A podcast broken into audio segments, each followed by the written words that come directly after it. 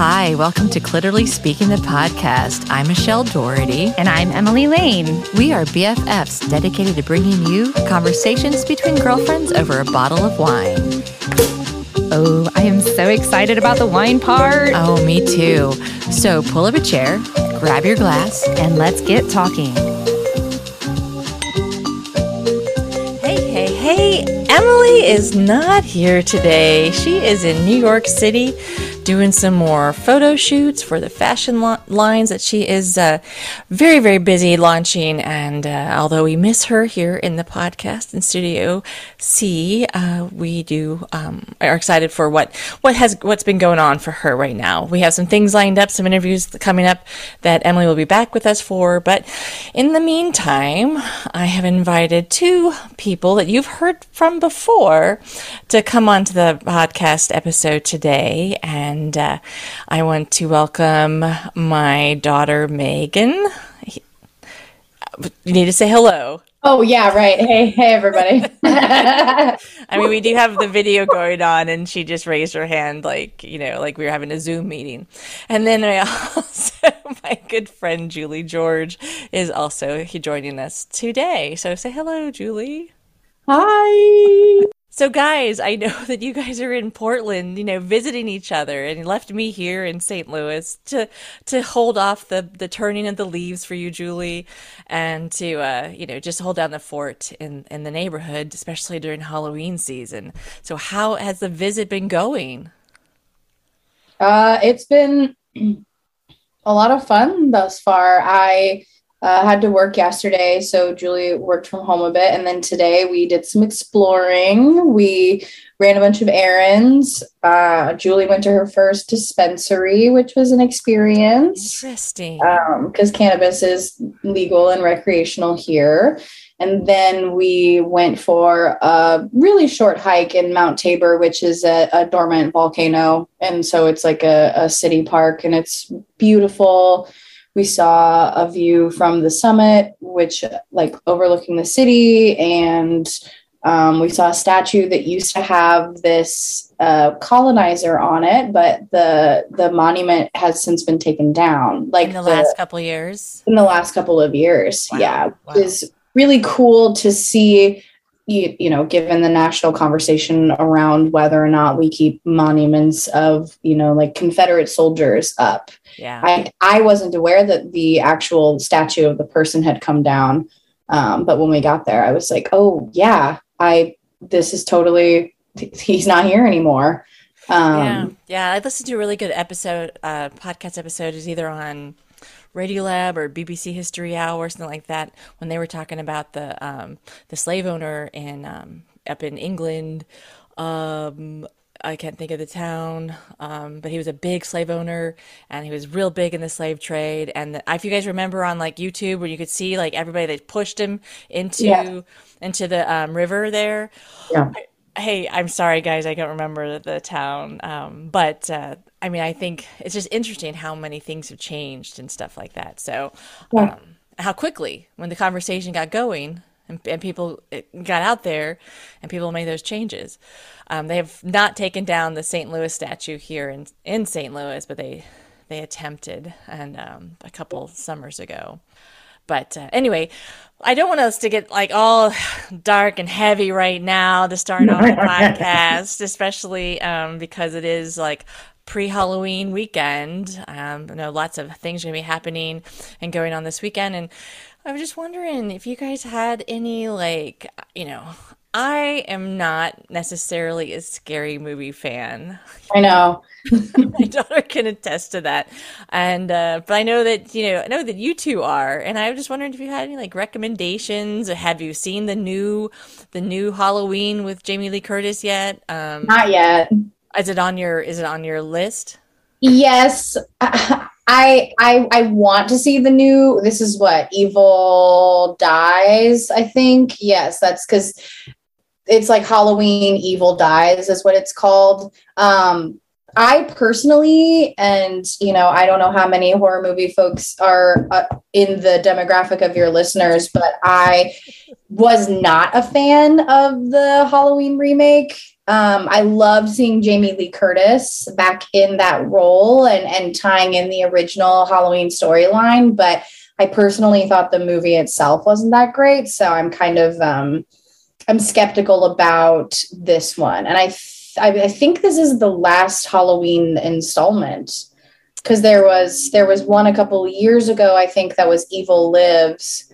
And then there's this one is Evil Dies or evil or Halloween kills, whichever one. Halloween dies, Halloween kills. Could have been any of any of those subtitles. I mean, any version of that is the story. Now, uh, I did I did read somewhere that um it, there's some like it is trauma based like so it's the people who are in like the characters are dealing with their trauma of have have been through all of the stuff that Michael Myers put them through in the prior versions of the movie. So mm-hmm. somebody had written that that was kind of like empowering to see them like uh, like handling, overcoming, and I think taking out their trauma back on the perpetrator. And not right. everybody gets that, not everybody gets that chance to do that. Right. That sounds good. Yeah. Which so, is, go ahead. Uh, it's an interesting reworking because I think some of the uh,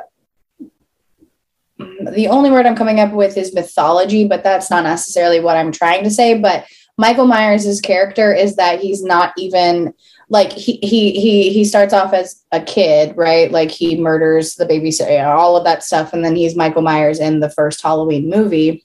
But as this story has been told, Michael Myers is not necessarily a human being, but he is literally just evil. And that's why he doesn't die. So I think that's with that piece of information you gave is a really interesting way of reworking his character as these people who've survived his trauma over and over again kind of like take revenge if you will and, yeah. and kill trauma yeah kill that evil yeah i think the only um, scary movie that i watched and i still um, to this day i won't watch it again I read the books um, was Silence of the Lambs, and I know that's dating me. That's putting me like in college in the '90s, but I was in college in the '90s, and uh, that movie just scared scared me. So that's and that's not even a scary that's movie. A, yeah. That's a thriller. that's, yeah, that's a I wouldn't categorize that with like a Halloween horror. Film. No, no. Yeah. Well, so that, that thriller. Yeah, yeah. What is it? A psychological thriller. Um, well, it, it was it was good. I mean, it's still, especially when so my all time favorite. Yeah, Julie is the Shining. I mean, Stephen King horror movies that, you know, just the showing the darker side of actual humanity eh, with a little bit of supernatural. Well, I have not seen The Shining. I've seen bits and pieces on it when it was on HBO back in the when back in the long time ago when I had cable. And it got me, I got too creeped out. So, but you watched The Shining a lot, didn't you, Meg? Oh yeah. I also like went through a brief Stephen King phase in my life where I was reading a lot of his books and unfortunately The Shining was not one that I ever finished. But I've talked a lot with the um, interesting uh, geographical plug for people who are buffs of The Shining. The Timberline Lodge here in Oregon is where is the outside of the lodge of The Shining. Oh, that's where they took those shots. And where exactly is that lodge in relation to Portland? Do you know? Uh, Timberline is up in Mount Hood National Forest, so very, very close to here. I did not tell Julie this before she came, but uh, she is looking at me very excitedly for the folks listening at home. So because we're gonna go hike, with, that. that's a threat. We're gonna go hike there. Julie said. well yeah, just as long as you don't get don't leave one one person behind. you don't want to be no. the one that's left. no, Did I you... will not ditch Julie and climb out of the bathroom window and then run through the maze without a coat on and trick my my axe murdering father into thinking that I just disappeared into thin air and then walk backwards on my footsteps and then run out of the maze. I won't do that. Very nicely done. thank you. Thank you. And that, my friends, was Spoiler alert. it's very nicely done. There's a there's a, a jacket that gets lost, and there's a maze, and there's some shoes that are missing. That is what I took from Megan's uh, recap. no shoes. He just stops. The little boy stops and jumps over behind this hedge and like rolls, you know, gets behind it. And then he waits for um, Jack Nicholson to walk past because Jack Nicholson is, is following the footsteps in the snow. Um, and then once he he can tell that his father has moved like past that point, he like comes out from the thing and starts like back like moving through his own In footprints the snow, so it in, doesn't. in the snow so he doesn't make any new tracks and then he runs out of the maze very. and he's like nine i think in the movie or something like that so and this was all pre Google. pre google How would you have known to walk in your in your snow tracks in the that's same? his survival skills What's his problem? oh no, I remember the other um, the other scary movie that I went to see in the theater because I I didn't see Silence of Lambs in the theater. Um, Megan's dad and I we like rented it on um, videotape and I watched it on my couch underneath a blanket. I was chewing my fingernails all the time. But uh, the movie I saw in the theater, oh, two movies. One was Poltergeist, scared me. And we were moving to California at the time, and we hadn't bought a house. And I kept telling my mom, we should not buy a house where like there was a graveyard underneath, you know, any of that kind of stuff. So that was scary. And then I saw Children of the Corn, oh yeah and I just In remember theaters? in the theater. I saw it in the theater, and I remember like Yeah, was we so- were alive then. Back way back when we had that's the only way you could see movies was to go to the theater with my best friend Stephanie. And uh I remember like people were just screaming at the at the screen don't get in the car! Don't get in the car! So that helped me the fact that everybody else was yelling at the screen for me not to take it so seriously because it was a scary movie. But the audience uh reactions you know made it less scary for me that's the best way i think to consume scary movies is to comment and react the entire time Yeah. to keep yourself definitely. not fully in the in the story. yes Yeah. yes Some space between you and and the and the TV screen. So Right. those are my those are my uh, scary movies. What other suggestions do you have, uh, Julie? Your all time favorite Well- was The Shining. Yeah, my all-time favorite is The Shining, but I really my favorite Halloween movie tradition. I don't know if you'd call this horror or not. It's The Nightmare Before Christmas. It's not horror, but it's so awesome and So such a what- great tradition. What do you love the most about it? Uh, the music and the animation, right? Uh-huh. We went to see it at the Symphony a couple years ago, pre-COVID. Remember that? Yeah, yeah. yeah, definitely. That's definitely uh one of my favorites. Um man, I had another horror one too I was thinking of.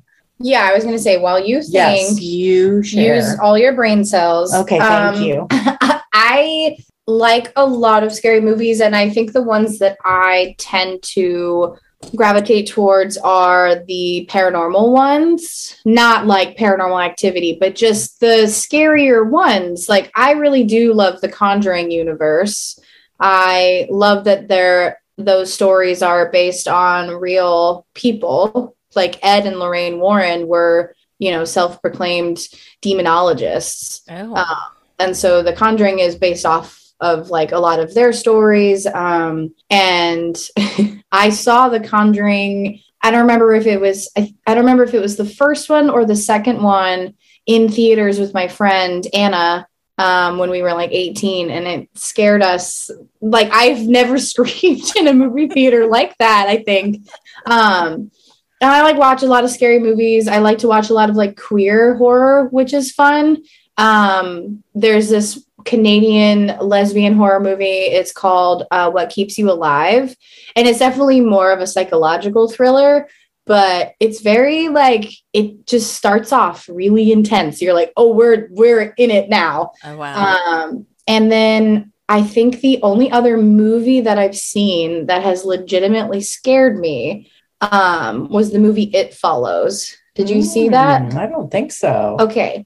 It's a really good scary movie in that it doesn't just rework those old like tropes where you're you know what's going to happen like the order of scary movies. Um and i liked the concept behind what the scary you know the the killer was because it wasn't like one person. It was this concept and it's also kind of not to sound pretentious but it's kind of like a smart scary movie because not just a slasher blood and gore yeah i've never been that kind of person. I don't watch like blood porn you know what i mean? Like the yeah. people it's just that kind of stuff has never been an interest to me but it, it follows you have you don't really know like what it is because it's just like an it and it just follows you when it's given to you and it's this whole thing and i i think it was really good and it it freaked me out like i saw it with my partner at the time and we left the movie theater and i was legitimately looking behind me to see if there was like oh, something just wow. walking at a dead pace towards you that sounds scary because you don't know what it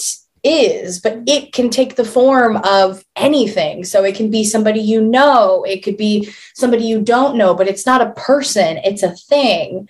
And there's no like explanation that I can remember of how it originated, but there's some nods to like trauma based things where this this entity is created and it hunts down everybody that's ever had it and kills it.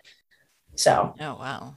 Yeah. Wow. That sounds good. So, um, last week, I know I sent this to you guys um, on met on iMessage, but I want to let my my listeners know that my ring and camera caught you know i got i was looking at it and there was this thing for like 12.30 in the morning last saturday early early morning said person detected. And i was like what the hell is that? Who would be up on my porch at 12.30 in the morning? And it and it caught an orb, uh, an orb that came from around the house, around the side of the house, went up for the roof, and then down a little bit, and then sort of like just sort of stopped. Now, the camera only recorded for 30 seconds, so I don't really know what happened, you know, where the orb went after that 30 seconds. But I was like, oh, look at that! And then um, uh, some folks were saying, well, the veil is very, very thin right now and uh, you know so there's a little bit more activity. And uh, i was i didn't feel like it was a, a, menacing spirit at all. I felt it was very protected. And uh, then i was joking with another friend and guest of the podcast um, that maybe it was my dog toby. Maybe because it came from around the house and went to the spot where he uh, normally would stand in his window. So it could be the dog um, his spirit still here or it could be you know somebody else that's a protector. That's how I felt about it. So I've never had caught an orb on camera before. So it's kind of cool that it was right there. So. No, that's very cool. And yeah, I, I would agree that it felt like a very like positive energy just based off of the color of yeah. you know and I, and I know that the the digital doorbells are not like in vibrant color but it didn't seem like like cloudy or dark it was like very clear very bright energy coming towards you. And I think that that's pretty right. cool. Which could very well have been our dog our old dog Toby because he was quite the yappy bundle of energy dog. So sure I'm, ha- I'm, happy either way. You know, I'm happy if Toby is happy as a as a spirit running around the house, or if it was a you know a, a positive human that wants to be here. I didn't feel like it was um, a human that I necessarily know right. if it, if it were a human um, a former human spirit. So so other than that that's been like my whole uh, connection with the other world these days. Some friends of mine are having like really really intense dreams and they're like seeing f- people who've passed away. Me i'm having all these romantic dreams and i'm like i don't i guess all my spirit guides are just sort of like you know on vacation because they don't need to come talk to me. They're just letting me have my romantic dreams. Yeah you were talking in your sleep last night. I often talk in my sleep, but yeah. Who did you have your visit from? You said you, you raised your hand and you've been having some. Uh, I've been having some really. I mean, I've I've joked about this before, but ever since I started my anti-anxiety medication, my dreams have always been really wild and vivid and I you know I've told you some of the stories I've had about like bionic arms and like you know like living in an attic and running an Etsy store, like weirdly specific. Oh yeah. God, I'll let you- I write them all down in my dream journal because these are like I can't make this shit up. Like, you know, it's like this is stuff that just comes to my brain as I'm Your processing. subconscious My- made it up. Now my subconscious, I'm like, what am I processing? Like, what happened today? But no, just lately I have been having a lot of weird dreams that I'm not remembering as clearly. I mean, that's probably because I listen to murder podcasts as I fall asleep. So my my subconscious is tainted. Yeah, but- Um, okay, but hold on that thought. I listen to my political podcast before I go to sleep. Why am I having romantic dreams? I don't think that they, I pray that they're not connected. you love that shit. you do love that shit.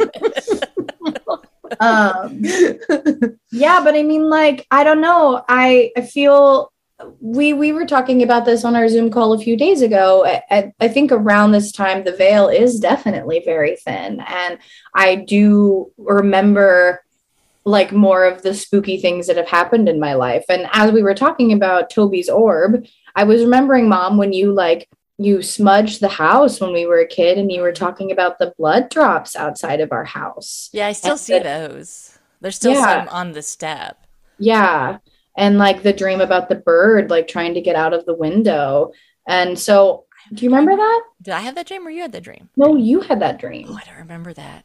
Yes, I because this is all a part of the lore of St. Louis being like tr- like haunted. It's totally haunted. And you were talking about so because we were with our father and you decided to smudge the house and cleanse it and you talked about how that night you had a dream that in my childhood bedroom there was a bird like flying around at the window and like up in the corner and couldn't get out and you like obviously had this uh, urge to open the window and let them out and you opened it and the bird flew right out and you talked about that and then when you woke up in the morning that's when you saw the blood outside of like the blood drops around the house Oh, interesting. I don't remember that dream, but I'm glad I told it to you. so yes that you can remember.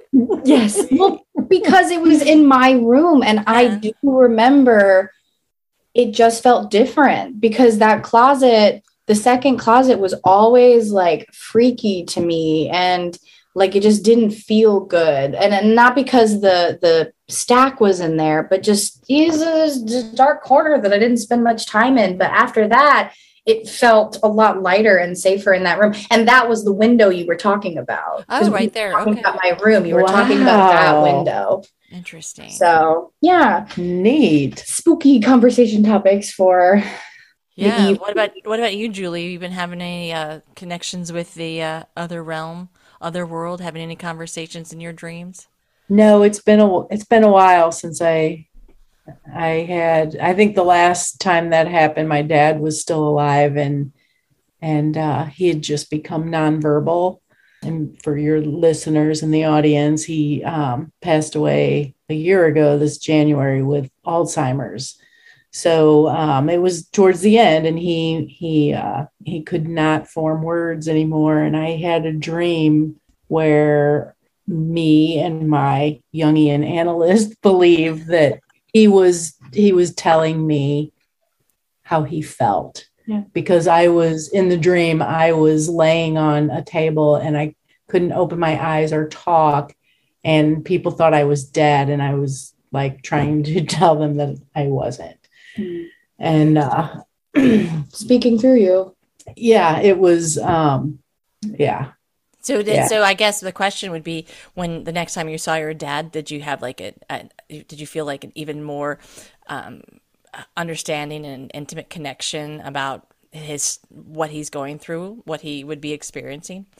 I mean, did you think that it like Yeah, it, I've always had like a pretty intimate connection with him. I mean, I feel like we spoke with our eyes all the time. mm, Um, that was and and just you know holding hands and squeezing each other's hands and stuff. And even when he would try to talk and he would say all the wrong words, you know, you I, I mean, I we still knew, you know. yeah yeah So I don't know. I don't know if it really made me feel it more, but it I don't know, it was like confirming, you know. I guess I had been thinking, what does he feel? You know? Yeah. Right. Well, so this is definitely an interesting time. I'm glad we're no longer Mercury Mercury retrograde, so we're moving forward. But I I wanted to kind of uh, shift a little bit. Um, but if you guys have any other um, you know movies or uh, you know suggestions for our listeners, you know, feel free to chime in. But um, what I really wanted to get into the bulk of the conversation, and I really appreciate Megan and Julie having this conversation with me and for our listeners, is I wanted to have just kind of like a, a conversation about pronouns. And I know that there's a lot of confusion out there. I am a 52 year old woman who has been speaking English for 51 years of my life. I've always been um, very grammatically correct. And so, one of the challenges I have when I um, that I have to have been working really hard to get over is when somebody tells me their pronouns are they them, is to no longer identify that as a plural word versus a singular word, and then I also want, and I and I know that you know uh, Megan you are the the younger person in this group and you can't speak for everybody. I, I, I realize that, but I'm hoping that we can have this conversation that will just give um, our listeners, even you know myself, a better understanding, because these terms and phrases that are are thrown about and banded about are terms and phrases that I didn't grow up with. Julie didn't grow up with them, but um, but if maybe we could just start talk like at the very top, like what is binary and non-binary. To me that sounds like so like computer, you know, zeros and ones and and that gets confusing when people use those terms and so um, I don't want to continue on talking about this with you know without having you guys chime in and and let's just start with like kind of a definition of that those two words Meg mm-hmm. Jupiter stuck so I'm gonna go oh, yeah, sure. him real quick and then I will answer your question okay okay yeah um yeah are you going to tell us about your wine? well, I will, Julie. I am drinking this red blend, Pillars of Hercules. It's a, it's a 2019. It's a really smooth. It is a um, it's full bodied. It's from California, and uh, it's juicy. It's dense. Mm. It is. Um, there's a lot of presence to it. I, I, I have like I can taste a little pepper. I'm sure that there are like all lots of other, maybe some dark cherry I'm getting in there. Um, but it's just a real nice red blend for a cold, rainy day. Um, basically, if this were a panty, it's a panty that, although it looks really cool on the outside, it gives you warmth like flannel on the inside. nice. I don't know how hygienic that would be for you, but it is definitely um, something along those lines. Anyway, so um, that's that's the wine that I'm drinking, and um, it's really good. Thanks for thank you for asking. So Megan, you are back, and I wanted us to um, kind of get back into the definition or the description of what is binary and non-binary. And and maybe if you know how did that how did those two words come about to describe people? Yeah um so in our colloquial understanding of what gender is it is conflated with sex. So we're, we're starting at the very top so, sex refers to the biological sex, which means your your physical anatomy. So, male and female. Those are not those are not gender. Gender is man, woman, non-binary, etc. And so if you think about, I mean, you're absolutely right about binary you're thinking about it as zeros and ones. It's very like computer, it's very technical. But if you think about how we've been conflating gender and sex, well, in a heart, again, not necessarily informed, but pretty general colloquial understanding of sex is there are only two, which is not true. There are there are male female and then there is intersex, which has nothing to do with gender. It's just, um, and there are lots of variations in what it means to be intersex. But basically, you could have male exterior organs and female interior organs. Right. So that in and of itself, the existence of intersex people and that change in our DNA, because that's very like that's not a new thing. You know, people have been born intersex for a long time. Was there another word for that besides intersex? Yes. And I won't say it, but it starts with an H. I can put it I can put it in the chat. It's just it's not a very kind word. It's, Uh, okay, because I mean, because I rem- I mean, I remember hearing about people who had both both male and females. Oh, so that's not. I'm going to say the word. So, hermaphrodite is not a kind word. No, um, just because it like intersex is the the more um like correct clinical word. Would it be That's- more inclusive, more inclusive? Uh, when you say intersex, because that could be uh, anything in there. Yeah, You know, exactly. uh, and maybe the older. Like a um, spectrum?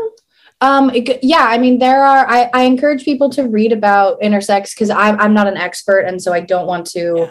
You know, try to claim to be. I just know that in, in part of the gender and sex conversation, it's always important to talk about the existence of intersex people because they are both and neither in terms of the, Yeah. of the of the two, and I'm doing air quotes, the two binary sexes.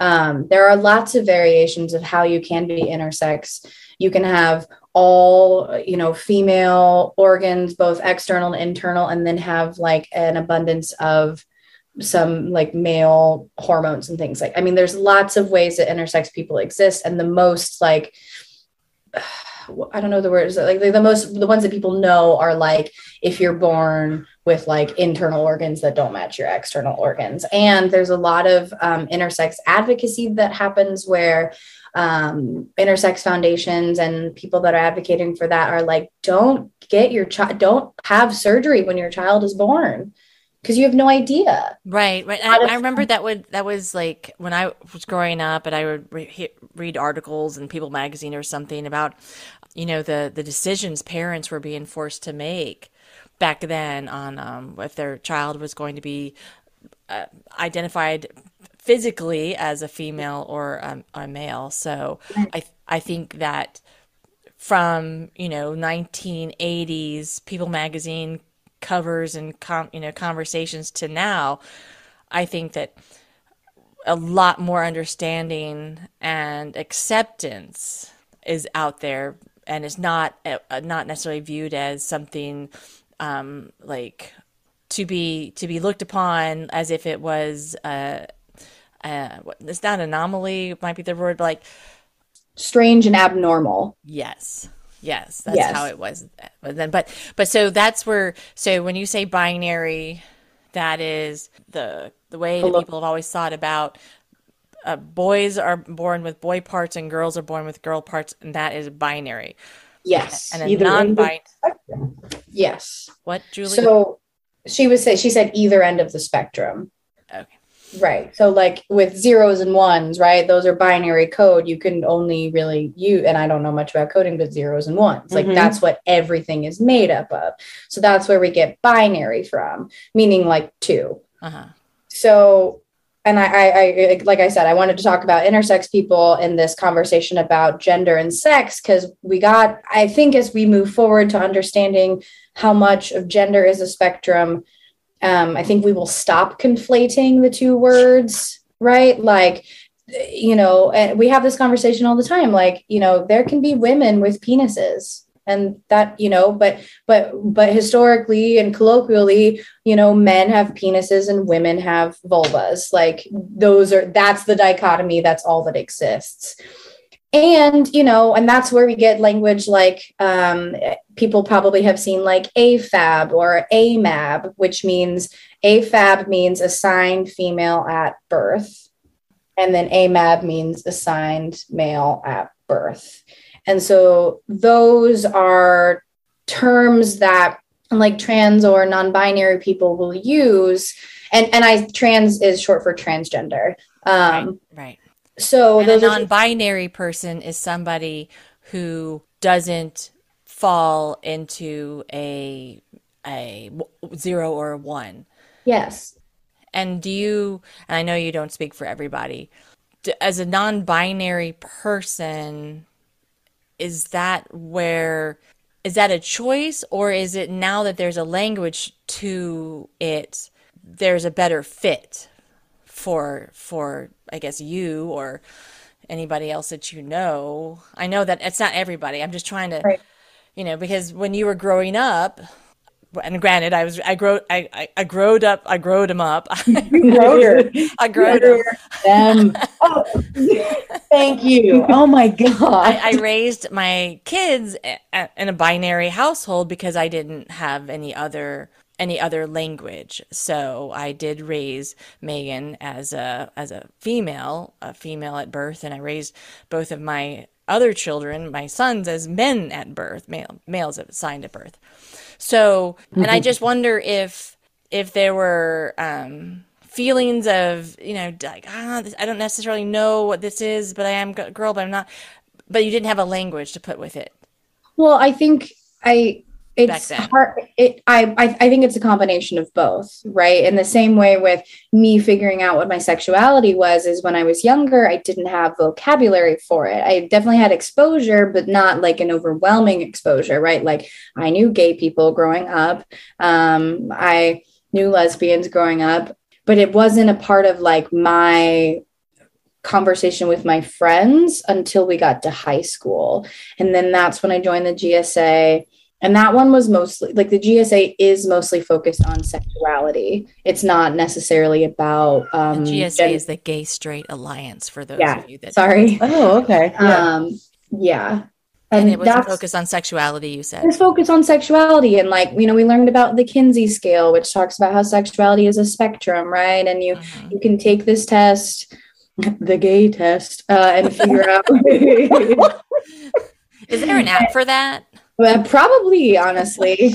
Um, and you can figure out where you fall on that scale. And like some people are, you know, more gay than others. And and it's it's it's about sexuality also not being binary Mhm. because you get you don't have just gay or straight people you have people all over the spectrum you have bi folks which is bisexuality you have pan folks and we don't have time to talk about the language of bisexuality and pansexuality and that I'm could be another podcast episode and, Sure. and absolutely but but like just trying to get a better high level understanding of what the different words mean because i know for myself when people were throwing things around and like for the longest time i just would sort of like smile and nod my head because i wasn't really sure what they what they meant by binary non-binary um, cisgender, which I don't, I still don't understand cisgender and cis, which is a CIS, which again, with my grammar and my English, I, I I'm looking for some other, you know, Latin root to like that. like his gender yeah um i don't off the top of my head remember how to define cisgender i just know it colloquially which means like that your gender oh it's it's it's the it's the converse of trans so like transgender is somebody who is I, I'm, I'm gesturing flipping but like so let's say you you are an AFAB person, you're assigned female at birth, and you grow up and you realize, or you have always known, there's a lot of various ways to come to this, and you're like, I don't feel like, again, because we conflate gender and sexuality, I don't feel like a girl. I don't feel like a woman. I feel like a man. Like this is the that makes more sense for me. So so you're you are you are flipping your gender basically as a transgender person. okay. So cisgender, I think, is the converse of that, which means that your gender aligns, like your understanding of your gender aligns with your sexual organs. Assigned from birth. Yes, assigned from birth. And I could be wrong. And if people want to fact check me, that's totally fine. Yeah, we Um, have, we welcome any kinds of corrections or Totally. um, uh, additional information for sure. You know, just just trying to just have the conversation to help uh, help listeners and other people understand it. It seems. Oh, I was listening to something and it said uh, said that language and vocabulary is is sort of like a temporary thing and that eventually as we work through languages and words we will move through our our he she her they them time and we'll settle in on something that's even more more appropriate. It's not the right word um, but so uh, listeners not only is our, our there's gender fluidity there is language fluidity. And i think for me just uh, trying to understand it and doing my best to honor requests as long as there's understanding that I do have 51 years of training in the other way of speaking that um, but I do am trying my best that you know we'll all get there kind of together. I, cause, because I'll honest I mean they them is very very hard only because not because of what what the meaning behind it it's because it's plural. And so i have to know when i'm having a conversation and someone's using they them are you talking about more than one or are you still just talking about the one person? And i hope we as english can come up with a better word so that's easier to have to stay in the conversation and know what is what is being said. So i have i have have um so, yes, I think when people are consciously thinking about they, them, they are thinking about it as plural. However, there are lots of times when people are not even consciously thinking about what language they use, in which they use they, them in a, in a singular way. Um, there has been, and I don't know, Mom, if you've seen all of these threads on Instagram of people who are outspoken against using they them pronouns in the singular way. Um, and you know a lot of their argument is that it's not grammatically correct. Um, and i know that's not what you're arguing. I'm just no, no. for people that would be like no i don't want to use they them because it's only plural. There are lots of these threads where the same people who are talking about how they them is exclusively plural spoiler spoiler alert it's not um, also have used it in the singular way in without even thinking about it. While they're arguing while they're arguing about it. So like um, like candace owens for example she's a big outspoken person. I don't even know what she does. I don't follow celebrities but i know that she's a big name. Um, and she said that she would never use they them. She thinks it's a phase. She thinks that we're just trying to make things quirky. And then somebody found a tweet of hers that was talking about somebody lost their wallet. So there are lots of these phrases that we use that we don't even think about right. using they, them in the singular way. Because when you don't know enough about a person and you have like like an object, for example, like th- somebody lost their wallet, yes. you probably wouldn't say some somebody lost his wallet lost no. her wallet.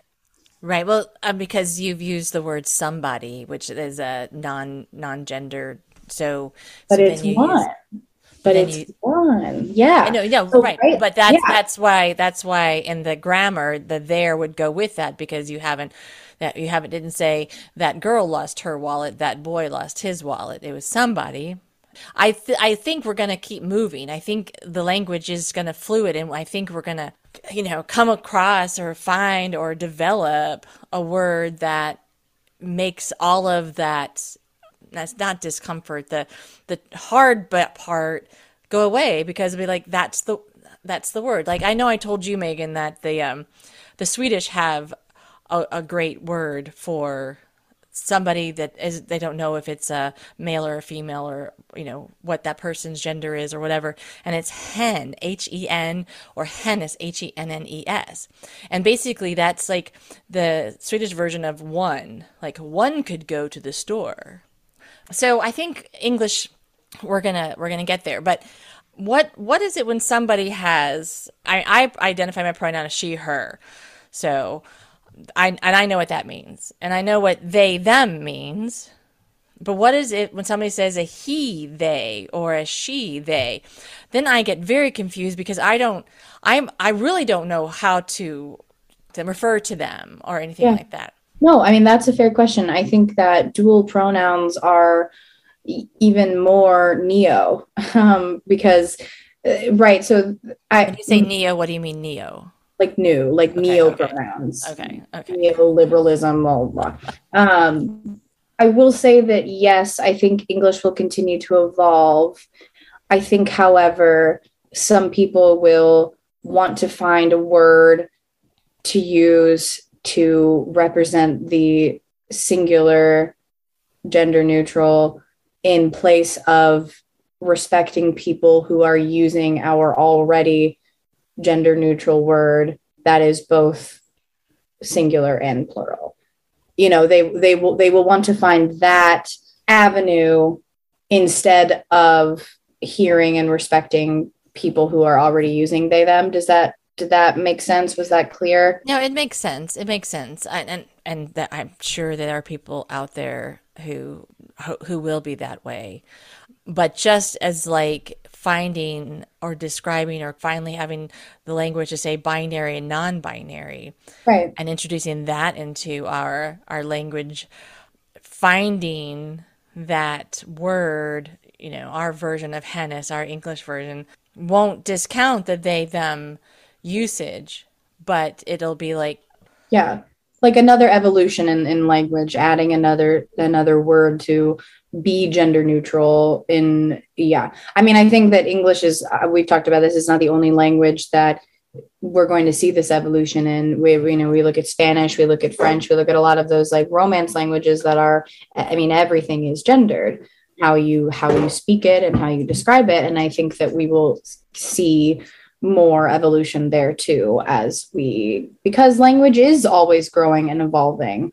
And language is the way i've been reading this book to prepare for grad school for like how i want to approach research but it talks about how language is the culture. And once you understand the language you can understand the culture which sounds like super direct but it was kind of like a, a little nugget for me because once you figure out once you can understand the language of the people that you're trying to study or be a part of or understand then you understand them. And so our language represents our culture. And as it evolves and as more and more people understand some of these like nuances and changes then i think we will be better able to understand each other. I, you're absolutely right. Yeah You know, I know that when you told me that you were they them, that I wasn't, I, I was not um, rejecting it when you told me. I was more thinking about how, like, what does this, what does this real, what does it mean? And, um, and then I started to think about how powerful it is that that that now we have this conversation about gender and about um, you know uh, sex assigned at birth and the the societal expectations that have been put on people based upon what they were you know what their uh, the sex they got between their legs. what they had between their legs, you know, at birth, and how I thought how powerful that you and others who um, identify they, them, or he, they, she, they, you know, who are not binary, are basically saying, and this is my understanding, correct me if I'm wrong or off kilter, are basically saying that I define who I am. I define who I am, and I want you to respect that um, as opposed to yes i was born with a vulva and that therefore i have to behave and wear and do all these things that you expect of a person who was born with you know uh, who is a girl and i'm in quotes. I was born with a, a man so i have to i have to act just like they expect a man to act. And so it was like when i got to that point i was like oh it's this generation or the people. I can't just say this generation because there are people in my generation that are identifying this way who are basically claiming their own agency. Does that make was i am i on the right track? No, I mean, I, th- I think that's absolutely on the right track. And I, I have thoughts in response and like in, in echoing of what you're saying, but I wanted to answer your question about dual pronouns because we kind of got off track. yeah. Um, so I used to have dual pronouns as I was trying on pronouns to figure out what made the most sense to me. And I went from, you know, I went from she, her, and then I went to she, they, and then I went to they, she, and then ultimately landed on they, them because she felt uncomfortable when people would use it. Even though my pronouns were they, she, like it was absolutely like totally valid because that's that was one of my pronouns. And so with dual pronouns and this is my understanding from people that i have you know read and different zines and things that i've read. Zines as in magazines? N- zines are different. Um but yes similar to similar to magazine except for magazines are like full size publications yeah. that are like sponsored and that stuff and that and zines I, I, could make my own zine as like a little pamphlet about one topic or two topic okay. like for I made a zine in my queer history or my queer studies class on one of the historical figures in the um, San Francisco gay rights stuff right like it's about like one person but it's mm-hmm. yeah that's what a zine is they're very okay. cool very punk um, but I was reading a zine about so your kid comes out as non-binary and it, this person kind of broke down like how do you honor somebody? How do you honor respectfully somebody that uses dual pronouns right? Because it feels you, you don't want to mess up and you don't know which ones are m- more preferred right? But it seems so simple and the best way to honor somebody who uses dual pronouns is to just change them up when you're talking about them. So, for example, I have a friend who uses they, he pronouns. And when I'm talking about them, I will just sometimes use they and sometimes use he, you know, and, and it's also really great, like lexicon practice to kind of bounce those around because you get, you are able to um, be more intentional, be more intentional yeah. and, and bring they into your common speaking all the time while also having using he or she or other binary um, words. And so that's the best way to honor somebody that uses dual pronouns. And also, um, if somebody has, if their pronouns are ordered like he, they, still dual pronouns, m- more likely than not, it means that he, him is fine and they, them is fine. Um, and maybe he is more preferred. It just depends. And these are also always questions you can ask. It's not inappropriate to ask somebody, you know, what their pronouns are, like do a pronoun check. And if they have dual pronouns, you can say, okay, which ones would you like me to use more often? You know, and then then you can have that in your brain. You'll be like, okay, well, their pronouns are they, he, and they really prefer they. So I will use they as much as I remember to, while also knowing you didn't necessarily fuck up if you said he. You know, what's interesting, a lot of this is interesting, but when you said, you know, it's okay to ask about the pronouns, it's almost like there's just that little step that you guys take, and I'm and and I'm saying this is like a, a like as as a positive, a step you take by asking somebody what pronouns they you're you're actually honoring their humanity and their individuality just by asking that question versus uh, when I'm when I was 26 years old I'd walk into a room and I'd be like oh there's boys there's girls. Boom it's all in my head. I I didn't need to know anything more about that person unless I wanted to become friends you know or whatever you right. know like right. it was I, I had I had or my my my world was ordered. Yeah. But the fact that you as a practice will uh, do a pronoun check ask those questions it it it recognizes that person is in the room with you. Yeah. You know, um, it takes that moment. It makes a, a human connection. Mm-hmm. I mean, it's a beautiful thing.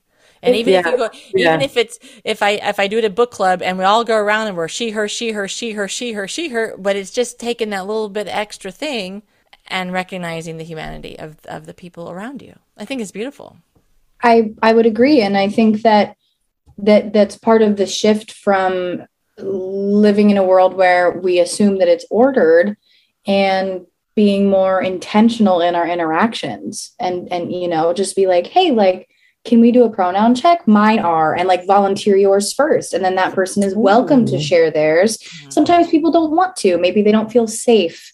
You know maybe they maybe they are closeted and they don't feel safe acknowledging that their pronouns are different than what their appearance may be, you know, and that's also totally okay. And that's not a reflection on you. That's just like, that's their own experience and their own level of comfort. And what happens if I, if I'm in a group of people and I don't know everyone and I, and I do that and yeah. I just say, Hey, I'm I, pronoun check. Yeah. I'm Julie. I'm Julie. I use she, her pronouns.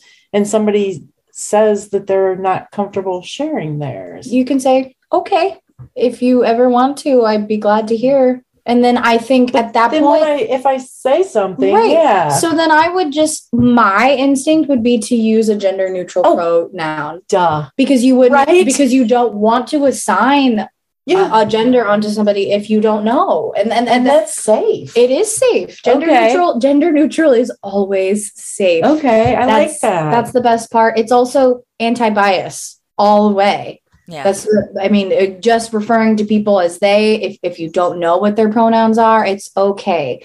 And I once read somebody was complaining uh, and saying that when we use non like non-binary pronouns for somebody that isn't non-binary that it takes away from their non-binary um, identity. And i was like first of all what a privileged thing to say. Um, second of all no. Like you clearly have not read any tenets of anti-bias existence or anything like that to recognize that part of being anti-bias is also being anti-assumption. And so if you don't know don't assume. Well that's uh you know what they always said when i was in high school. Yes. Assume when you assume you make an ass out of you and me. That's how you spell it. You get do you remember that yeah, I do. And it's it's absolutely nail on the head because you do. Because then what you've done when you assume is you look like an idiot when you're wrong, yeah. when if you're wrong. And then you've you've put the other person or the other group of people in a position that they didn't ask to be in. You know, like right, they didn't right. they didn't ask for your naming, you know, like you know, we have a society for decades eons has has put people in has, has you know qualified has ordered has you know named things. You know the we have like species names. We have all these kinds of things and cataloged little bucks. cataloged. And and and we have actually we've gotten down to we, like we had to catalog let's say real general to get make through. And then now everything can be so individualized based on your uh, all the information they have on us that it, it's it's like it's so individualized that it shatters the big old collective order yeah. I, uh, okay, this is like huge in my brain right now. I'll have to think about it and see if I can uh, write it down as as something that's a little more um, nuanced. Like, no, I mean, I think that I think that you're right. Like when you, as a person, are a series of boxes that you check on an identity form, mm-hmm. you actually lose a sense of who that person is, right? And like you are more than the boxes that you fit into. Um, mm-hmm and at the same time with something as simple as pronouns or names even like those are really really easy ways like you said mom to take agency in who you are and how the world interacts with you and I, I i absolutely agree. I think that some people would hear our conversation and then argue that the the concept of non-binary pro- pronouns are or neo pronouns are like so western and individualized.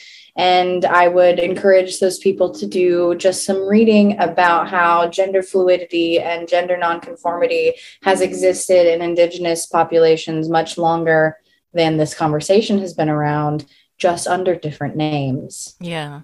Um, I, I wanted to also kind of uh, t- two things that I, um, I wanted to point out. A lot of my um, a lot of my friends who have children that are having children, whether they are hetero or or, or queer, you know, but if I, but they're but they're children, they're having these children, and and they have their gen their gender reveal party, but they're also it's kind of like an uh, an oxymoron. They're really making a concerted effort to pick a gender neutral name. Yeah. Yeah, I- that's and I- cool. You know, I thought how how how how aware for their child. You know, I have I had my names picked out because I was like I, I gave I wanted to give Megan a stage name so she could. I you I want you to know that in my uh the back to school night that we did with families, one of the questions that we asked was like the origin story of the kids' names. uh So we told our, as teachers, we told our origin story, and that's exactly what I said. I said, My mom gave me my name. I'm named after nobody in the family because she wanted me to have a stage name. and they were like, That's great. and then I gave my cat's origin story name because they were curious about my cat. So yeah, no, I, I, it is interesting. And on that note, in terms of like, you know, picking gender neutral names and kind of leaving that space open for their kids to decide. My co teacher is pregnant um, and she doesn't want to know the sex of the baby until it's born. until it's born because she's like, I, I don't want to know. Like, and I think that they are, I did threaten her, and a threat is in parentheses and it's a joke. Where I said, if your baby is born on April 13th, you have to name them Megan. That's just the law. like, I would be deeply offended if I've been your co teacher and you don't name your kid after me. Obviously, joking, but, um, you know, I think that they will likely pick a gender neutral name too because she is uh, Conscious. She's so conscious and you know she's been doing anti-bias education in this in a early childhood setting for years and you know she's really good at it like very good. It just it's just reflexive at this point. Um, and then the other thing that uh, really hit me the other day, and it's because we've had these conversations and because I've, you know, my eyes are open and I'm understanding and things like that, is that I I saw where, um, and this is an acquaintance of mine, um, they're they are uh, doing a toy drive, right? um, for the holidays. And any, you know, any year prior to now, when I would look at the toy drive, I would, it would not even hit me. But when I saw the two boxes and one said boy toys and one said girl toys, I thought, oh man, we need to stop that. And it just needs to be one big box of toys yeah you know so so maybe if you're listening out there and you are going to you know are trying to figure out or how you can make small changes even that right there if you're if you are active and working on a toy drive of some sort don't don't don't make it boys or girls or or separate them. Just you know make it all one big collective thing. Because let me tell you those toys get thrown into the same big toy box among all the siblings, whether they're AMAB or AFAB, and they just get messed up. And so there's no need to make it uh, make it separate because I mean, people or kids are going to play with the toys they want to play with. and But- we should let them explore all different kinds of toys all different kinds of materials yeah, because you have no idea. And, and and even if that kid grows up and they're cis and that kind of stuff if you if you have a little boy that wants to play with a baby doll fucking let them. Like you know Right. like like encourage that affection and that that emotional kindness. And and if if the girl grows up and she wants to fucking work on construction trucks and fucking let her work on construction trucks. Like we should be empowering people to make the choices that they want to make right. and so, in such a small way as letting your kids play with whatever toys that they want to, obviously safely, but you know what I mean? Yeah, like not yeah. gendering the toys that they have access Yeah. to allows for a fuller expansion of their brain and and the options that they know are available to them. And if we're going to, I mean, less than 30 years ago, actually that's the wrong number but you know i mean there was a time in our existence as men and women where women couldn't fucking wear pants. And you know and we were limited to dresses Or and pink was just for girls. well pink actually was for boys. So pink was supposed uh, uh, originally i don't know when that switch happened but pink was a sign of strength and um, bravery isn't that something? and so uh, little boys were dressed in pink in their baby photos and blue was a sign of of softness and dainty and those kinds of things i seriously google it i'm But not there wasn't any color photos way back then. Fair. so we have no proof. no, there is proof. It's like your royal photos and things like that. of, like, young Maybe some oil paintings. some oil paintings of baby Something like baby that. boys Well, things. I, I mean, I really appreciate Megan um, and Julie. You know, you guys having this conversation with me, and Megan being patient with me as your mom and your podcast host. Um, on just, I, I think it's important, and I have been wanting to just kind of talk about, like, on a very basic, general level, so that when our listeners or you're caught, you're in a situation, you you won't feel as um, ignorant to how best to honor the people around you and and honor the humanity. I think when you know we can we can do that for a host of reasons, it makes our world better you know? So um, I, I really appreciate you guys uh, joining me and and filling in uh, for emily. She's off in uh, new york city so i'm doing doing lots of things but i really appreciate you guys stepping in and uh, helping us out and uh, have a great rest of your trip um, visit julie and oregon give uh, give my megan an extra couple hugs and kisses from your mom for I me can do that. Yeah.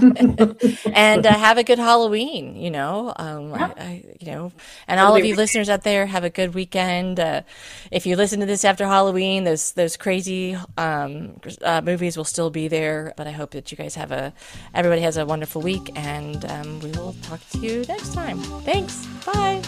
Bye. Bye.